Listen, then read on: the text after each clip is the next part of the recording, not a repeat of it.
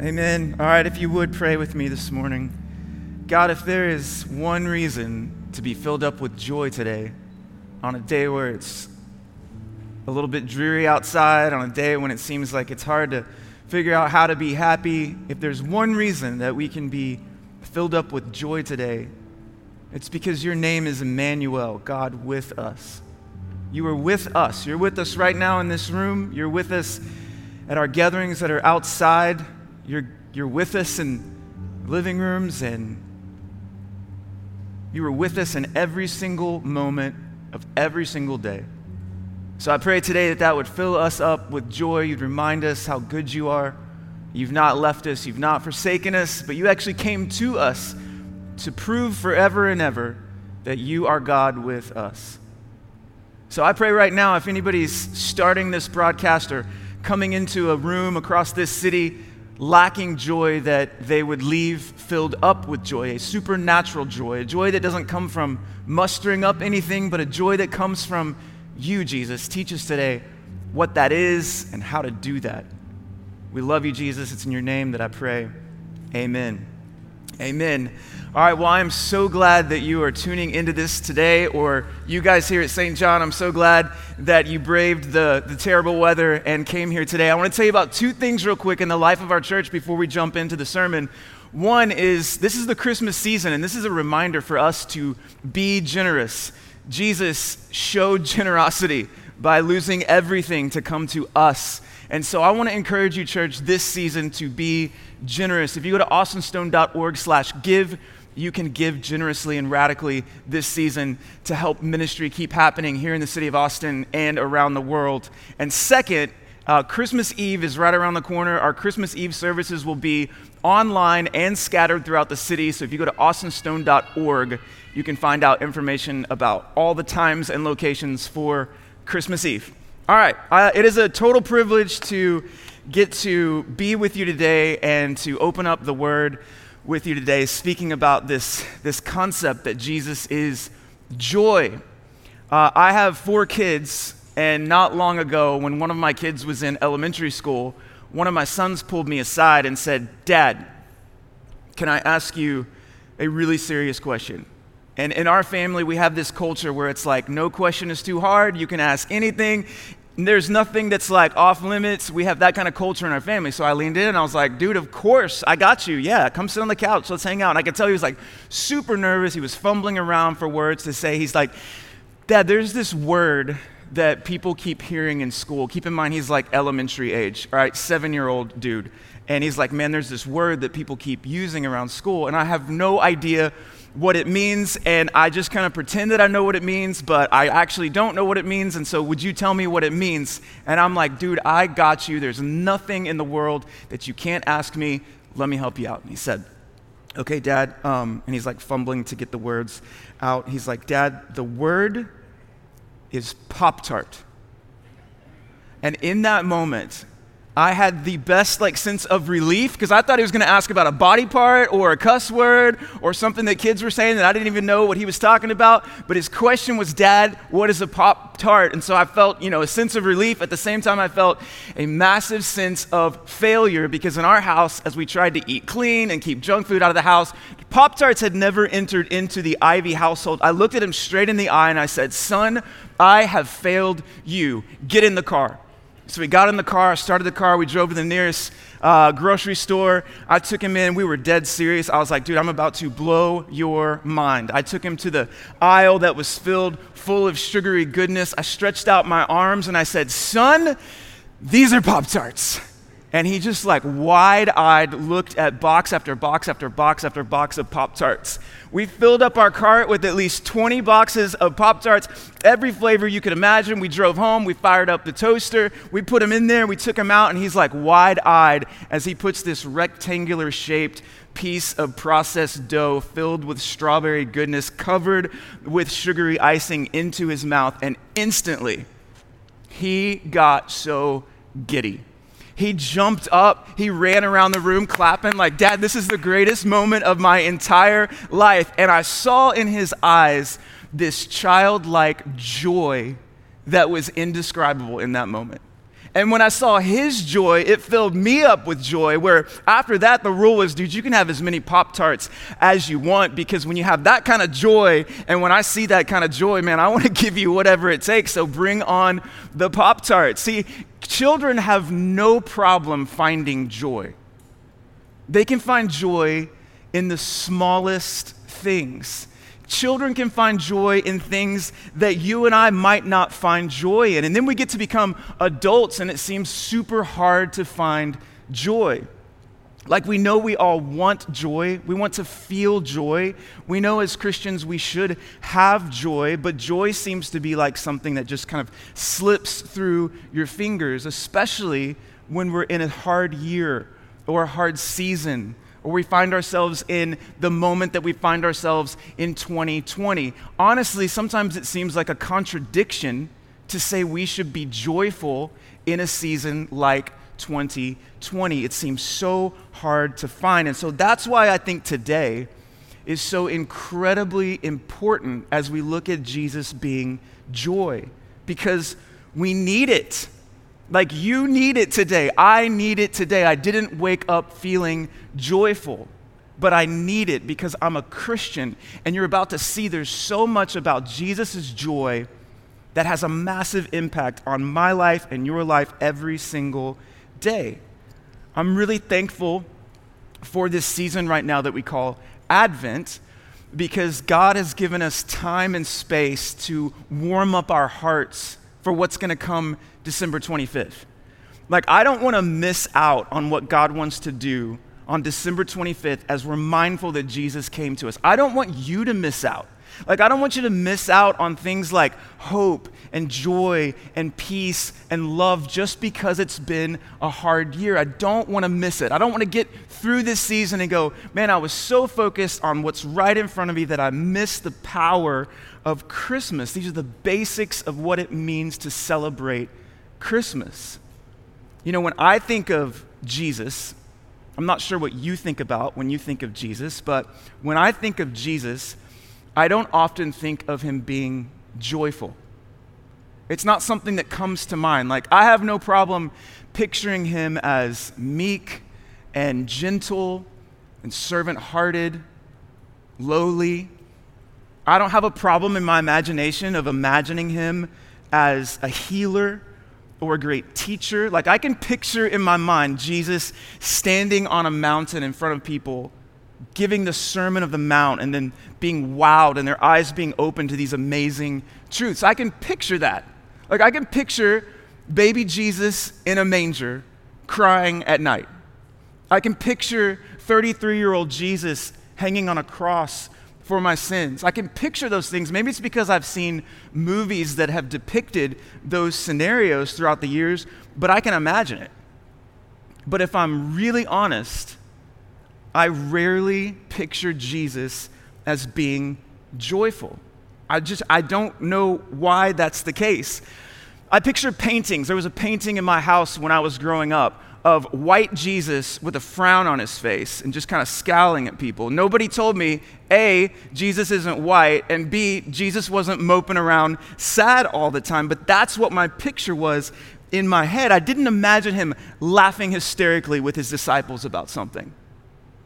I didn't imagine him like pulling up at a table and like eating a meal with, with his friends and just like having this epic moment of delight, like clapping, like, oh my gosh, this is amazing. I don't picture Jesus having fun. I picture him as the man of sorrows. I picture him as the Lamb of God that was slain for us, which is right. We should view him that way but rarely do I think of him as the happiest human being in the universe. The joy of Jesus, honestly, isn't something that we talk about very often. Like, other than Advent last year, I can't remember the last time I taught about joy in Christ or heard a sermon about the joy of Christ. It's just not something that comes up very often as we think of the person Jesus. But I'm telling you, this week, I honestly have been floored as I have seen in the scripture the joy of Jesus in the Gospels. like so many times this week, as I've been preparing this sermon and praying for you and for you watching online, so many times this week, I've looked at the Word of God in the Gospels and gone, how in the world have I missed this part of Jesus? How did I miss out on the fact that this man was the most joyful human being to ever live? And man, it's not because Jesus lacked suffering in his life. I mean, if you think about it, the scripture says that Jesus bore all of our sorrows, all of our shame, all of our sin. Jesus wasn't oblivious to suffering. He wasn't happy because he didn't have suffering in his life. But he can sympathize with our weakness and our sorrow because he's actually experienced them. Like Jesus wept, Jesus cried, Jesus bawled his eyes out. Jesus grieved at the death of a best friend. Jesus was moved with sorrow in his heart. And yet, with all of that in his life, Jesus had an unparalleled, unchangeable, unshakable, irreversible, habitual joy in his life in a way, Jesus made a habit out of being joyful in all things. So, I want to lay all the cards out on the table, right? No hidden agenda here. Here's the agenda this morning. You ready? All the cards are on the table. I want to convince you this morning of the joy that is in Jesus Christ. I want you to walk out of here convinced that Jesus is not only the most joyful person, but he wants to give you an amazing sense of joy. Because before you and I could ever, ever receive the joy of Jesus, we've got to first believe and maybe reimagine what Jesus is like by having the ingredient of joy in his character and his personality and who he is. His joy started all the way back at the beginning when he came to this earth nearly 2,000 years ago. I want to show you what I'm talking about. If you've got a Bible, you can open it up. If not, it'll be on the screen. But this is Luke chapter 2, a really familiar passage of Scripture, especially in this Chris- Christmas season. But it's Luke chapter 2, verses 8 through 14. This is what it says. And in the same region, there were shepherds out in the field keeping watch over their flock by night. And an angel of the Lord appeared to them, and the glory of the Lord shone around them. And they were filled with great fear. And the angel said to them, Fear not, for behold, I bring you good news of great joy that will be for all the people. For unto you is born this day in the city of David a Savior who is Christ the Lord. And this will be a sign for you. You will find a baby wrapped in swaddling clothes and lying in a manger. And suddenly there was with the angel a multitude of heavenly hosts praising God and saying, Glory to God in the highest, and on earth peace among those with whom he is pleased. Man, the good news of Jesus' arrival is good news of joy. The good news was news of great joy. Joy was the first way that the angels used to articulate what it was like that Jesus was coming. The angels essentially said, in my uh, you know, modern interpretation, hey, everybody, he's here. Finally, you've been waiting for this moment. Jesus is here. And you know what also is here? Joy, because joy is Jesus. I've got good news for you. Joy has showed up on a scene where maybe joy wasn't there before. And it's for everybody. Joy is here, and joy is for everyone. Like, think about it. Joy came to the most unlikely people on the planet in that moment. The people that God chose to show himself to first were shepherds. They were sometimes the lowest in society.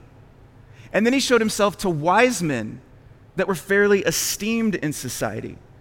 As if to say, hey, I'm not leaving anybody out. Anybody can get joy. It doesn't matter if you think you're low in society or you think you're high in society. I'm coming for every single person, no matter your job, your income, your education, your circumstance, your ethnicity, your gender, any other category you could possibly come up with yourself to classify who you are doesn't matter. I've come for you, and joy is what I've brought to you. Joy has come. That's how the story starts. So then, as Jesus goes from kid to man, joy was still used to describe his personality. Like his vibe was all about joy. Do you remember the moment where a couple of the Pharisees pulled uh, some people aside and they were criticizing Jesus. They were criticizing him for having too much fun.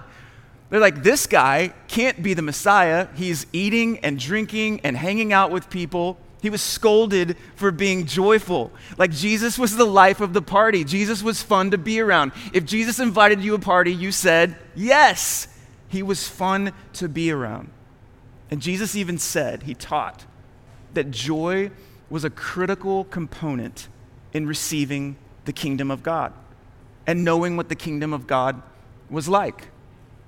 You know this, Jesus often used parables to teach what he was like and how we should be as his followers. And one of my favorite parables in all of the scripture is the parable that you're probably familiar with, where Jesus is talking about what a shepherd does when a shepherd goes after a lost sheep.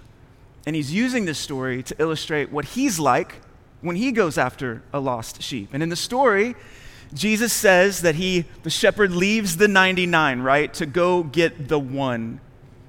And do you know what emotion Jesus wraps this story inside of?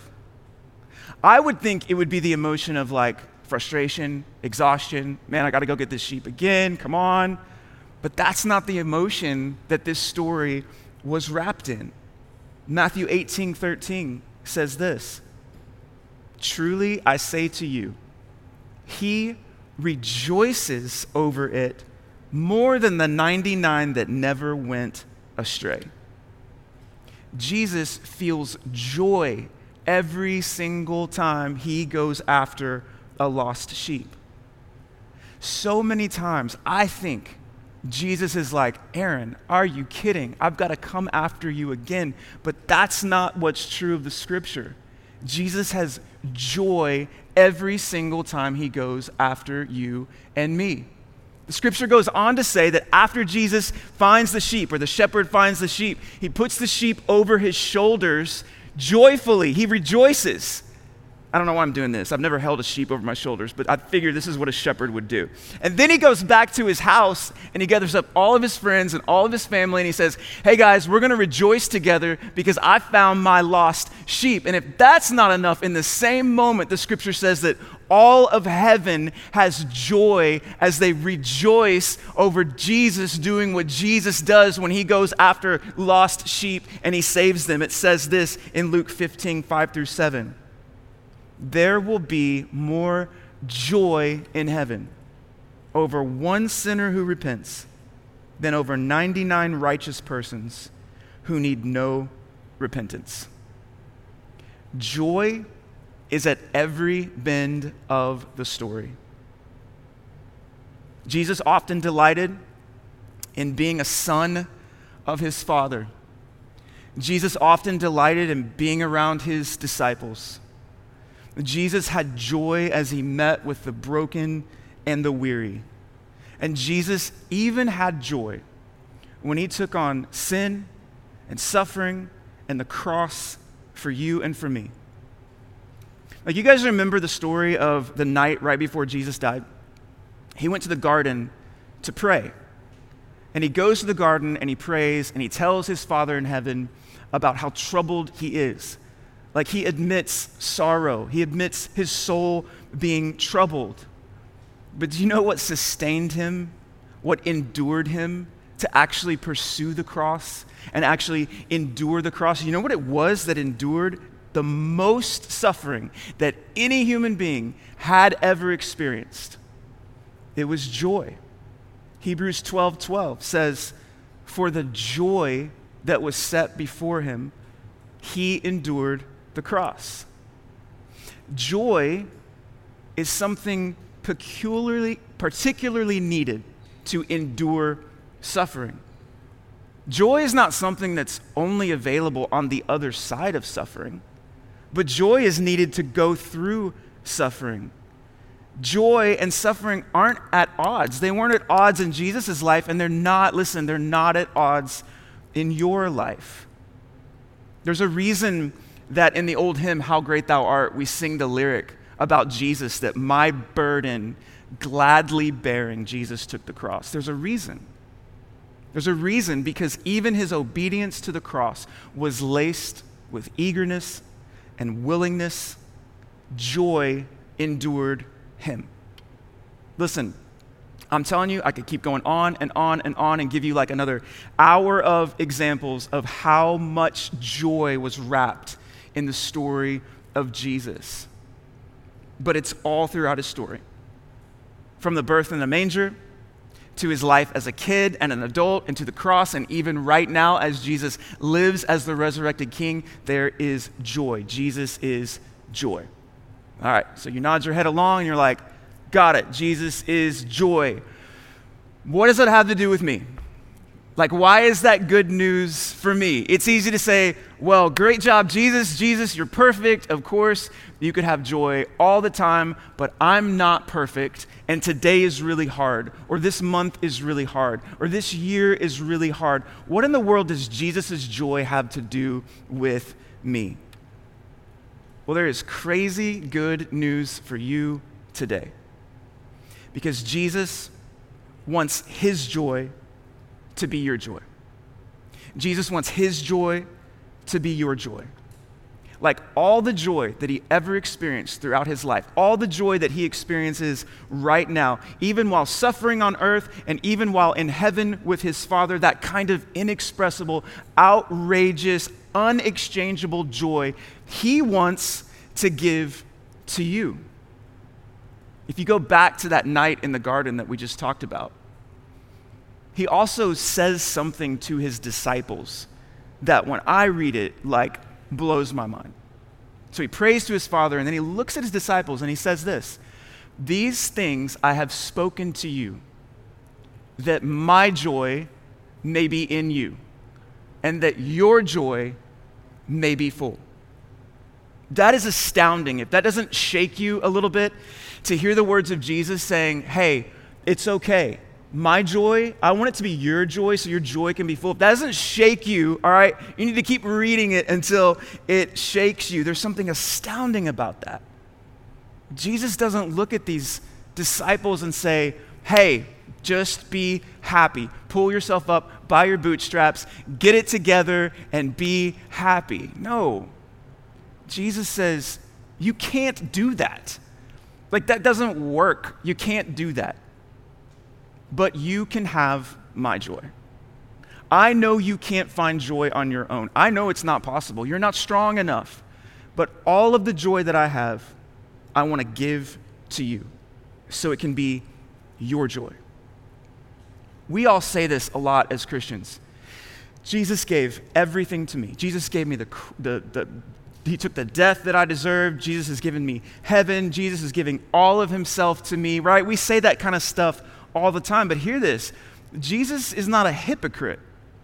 Jesus doesn't give everything and then leave out this small, tiny ingredient called joy. He gives joy too. That's a part of what he has given to you and to me.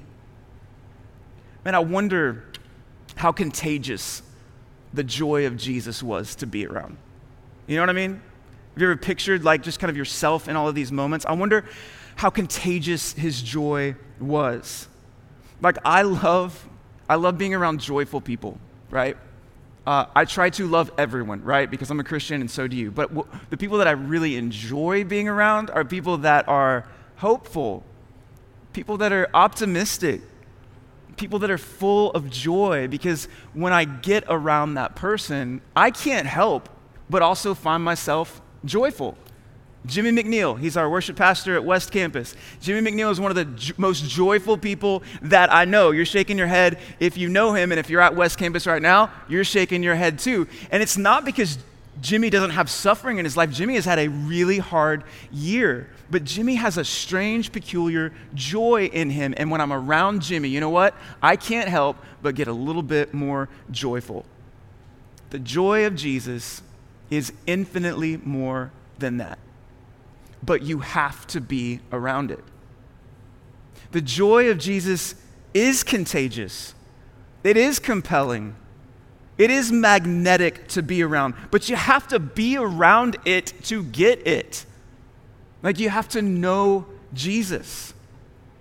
There's no way to get the joy of Jesus without knowing him, without walking with him, without reading his word, without praying to him in the garden of the darkest night of your soul and saying, Jesus, I need you. You will only find that true, lasting, weird, outrageous joy in 2020 and 2021 if you're around Jesus. See, Christian joy is not just a concept. The Christian joy isn't a decision. Christian joy isn't a conviction.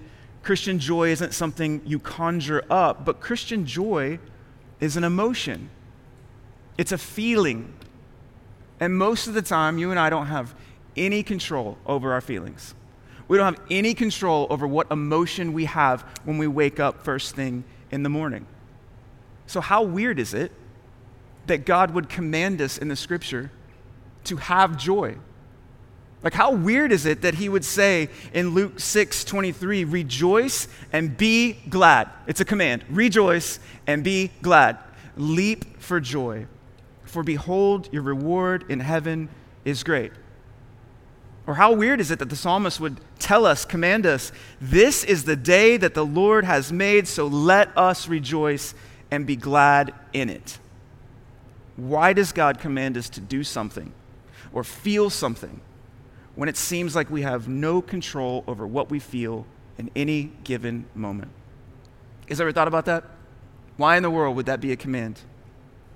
When I read the scripture, this psalm specifically, it seems as though our ability to be joyful is proportional to a heart of thankfulness. Like thankfulness and rejoicing go hand in hand. We should be thankful that our reward is coming. We should be thankful that this day, right now today, is the day that the Lord has made. And He put me in it, and He put you in it, and He gave us purpose in it. We should be thankful that we have one more day. Listen to this thankfulness, thankfulness is the fertile ground from which joy sprouts. A heart of thankfulness, an attitude, a vibe of thankfulness is the fertile ground from which joy sprouts up one of the things I love the most about being a Christian is knowing that I don't have the power to do anything on my own. Like, I am sinful, I am a weak pastor, but being a Christian isn't about possessing a power to do anything on my own. It's not about conjuring up some emotion like joy on my own. It's about receiving a greater power that doesn't come from me. Listen, joy, joy is the overwhelming feeling when something great strikes your heart. Think about the last time, just speaking in like just normal old life kind of stuff, when joy just out of nowhere popped. It's probably because something great struck your heart? See, joy is looking at a Savior who knows all your flaws, all of your weaknesses, all of your suffering, but absolutely loves and desires and wants and likes you. That's where Christian joy comes from. You can clap for that. Thank you for leading us in clapping because that is good news for us. It's so good. Christian joy comes from being around Jesus, letting your heart be struck by something great. Then, when you do, His joy rubs off on you, His happiness becomes yours. It's a promised thing that you get, but only when you get around Jesus. Joy is a promised fruit of the Holy Spirit. I don't love fruit, but I do love strawberries. So, whatever your fruit of choice is, here it is the fruit of the Spirit, the greatest thing, the most tasty and savory thing, the thing that you get to enjoy, that you get to hold in your hand, that gets to be a, a part of you. Joy is a fruit of the Spirit. But the fruit of the Spirit is love, joy, peace, patience, kindness, goodness, and faithfulness. Galatians 5 22 through 23. Joy is a fruit of the Spirit. Man, a person that is overflowing with joy comes from the work of the Holy Spirit in that person. John Piper said this about what the Spirit wants to do in us to produce joy. The Spirit gives us eyes to see the beauty of Jesus that call up joy out of our hearts. How do you rejoice? How do you find joy in 2020 or 2021? How do you do it? You get around Jesus. Every moment, every single day, you get around Jesus and you ask Him to fill you up with what the Spirit promises He will fill you up with. If you lack joy today, ask for joy if you lack joy in 2020, hey, welcome to the club. I have to ask for joy every single day. And what I know is that God's not a liar and He's faithful to do every single thing that He promises. Children have no problem finding joy, they can find it in the smallest of things. And children of God have no problem finding joy if they find it in Jesus Christ and he is no small thing. He is not a strawberry filled Pop Tart.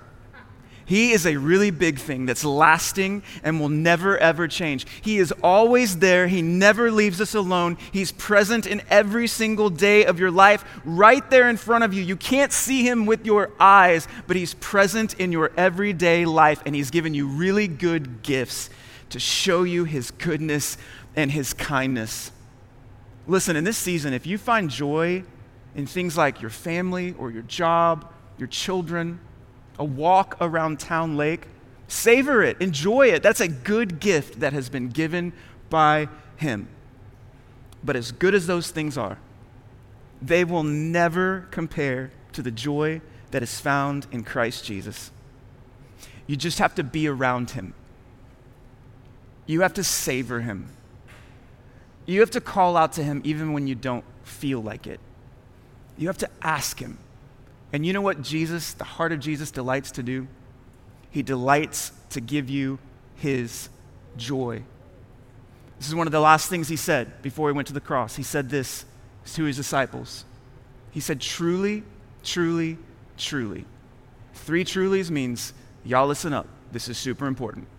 Truly, truly, truly, I say to you, you will weep and lament, but the world will rejoice. You will be sorrowful, but your sorrow will turn into joy. When a woman is giving birth, she has sorrow because her hour has come.